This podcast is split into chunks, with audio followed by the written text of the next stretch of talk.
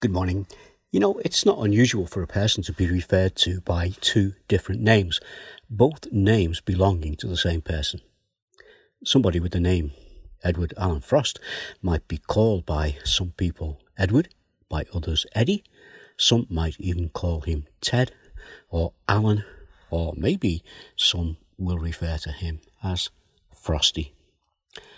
One of the apostles is called Nathaniel by John and referred to as Bartholomew by Matthew, Mark, and Luke. We know that he is the same person because we know that there were 12 apostles, and we know their names. And when they are mentioned together, they are the same 12 men. But what do we know about this man? Other than the fact of him being one of the first disciples, a disciple who became one of the twelve apostles, and that he is called Nathaniel by some and Bartholomew by others. Well, let's go to John's Gospel and we'll have a little walk through these few verses in John chapter 1, verse 45 through to 50. We read there Philip found Nathanael and told him, We have found the one Moses wrote about in the law, and about whom the prophets also wrote, Jesus of Nazareth, the son of Joseph. We've heard about Philip already. Philip, we called him the bringer. And Philip brought this man to Jesus. Now, Philip knew that Nathanael was religious, and that when he referred to Jesus as the one Moses wrote about in the law and about whom the prophets also wrote. He knew that Nathanael would know that he was referring to the Messiah. But the Jesus of Nazareth, the son of Joseph, bit, well, that didn't sit well with Nathanael. Listen to what Nathanael said. Nathanael, can anything good come from there? Nathanael asked. Philip didn't argue. He probably thought that Nathanael knew the scriptures better than he did. He simply said, Come and see. In other words, he was saying to him, Come and find out for yourself. We read on in those verses. When Jesus saw Nathanael approaching, he said to him, Here truly is an Israelite in whom there is no deceit. You see, Jesus saw him first as he was approaching him, and he knew that Nathanael was a good man, and he told him so. Then we read on. How do you know me? Nathanael asked.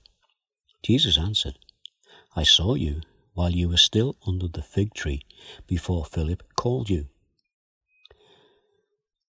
Nathanael now sees Jesus in a different light. He's beginning to see him as a man sent from God. Because this is what we read as we carry on in the text. Then Nathanael declared, Rabbi, you are the Son of God. You are the King of Israel. You see, what's happening here is this is God working in the heart of Nathanael. Working and reminding Nathanael of things that he already knows from the scriptures, and these things that he knows are beginning to make sense. Then we read on. Jesus said, You believe because I told you I saw you under the fig tree. You will see greater things than that. He then added, Very truly, I tell you, you will see heaven open and the angels of God ascending and descending on the Son of Man. You know, Nathaniel, as I said, went on from being a disciple to being one of the apostles, who then himself would share the good news with others. But how did he start out? A religious man who knew the scriptures, but who didn't know who Jesus was? Then, as a man introduced to Jesus by a friend, but a man who at first thought that it would be a waste of time and he was reluctant to come. But he was encouraged by his friend to come, and he became Nathaniel, a man who believed. You know, he's a man who is mentioned on very few occasions in Scripture. but he's a man who was there, a man who came to know Jesus as his Saviour, and a man whose story is still being told today. That's what we're doing right now. So let's pray. Our Father, we do thank you for the gospel and thank you that we have an opportunity to share it with others, and we pray that you'll help us to do that. We also pray for the hearts of those who will be encouraged to come and find out for themselves just who you are. Maybe many who will consider themselves to be good or religious, but who are outside of your saving grace. And our Father, we thank you for Nathaniel. Thank you for, for what we can learn about him. The one Nathaniel who is also Bartholomew. And we just pray that these things might be an encouragement to us today as we ask these things in the name of Jesus. Amen. Well,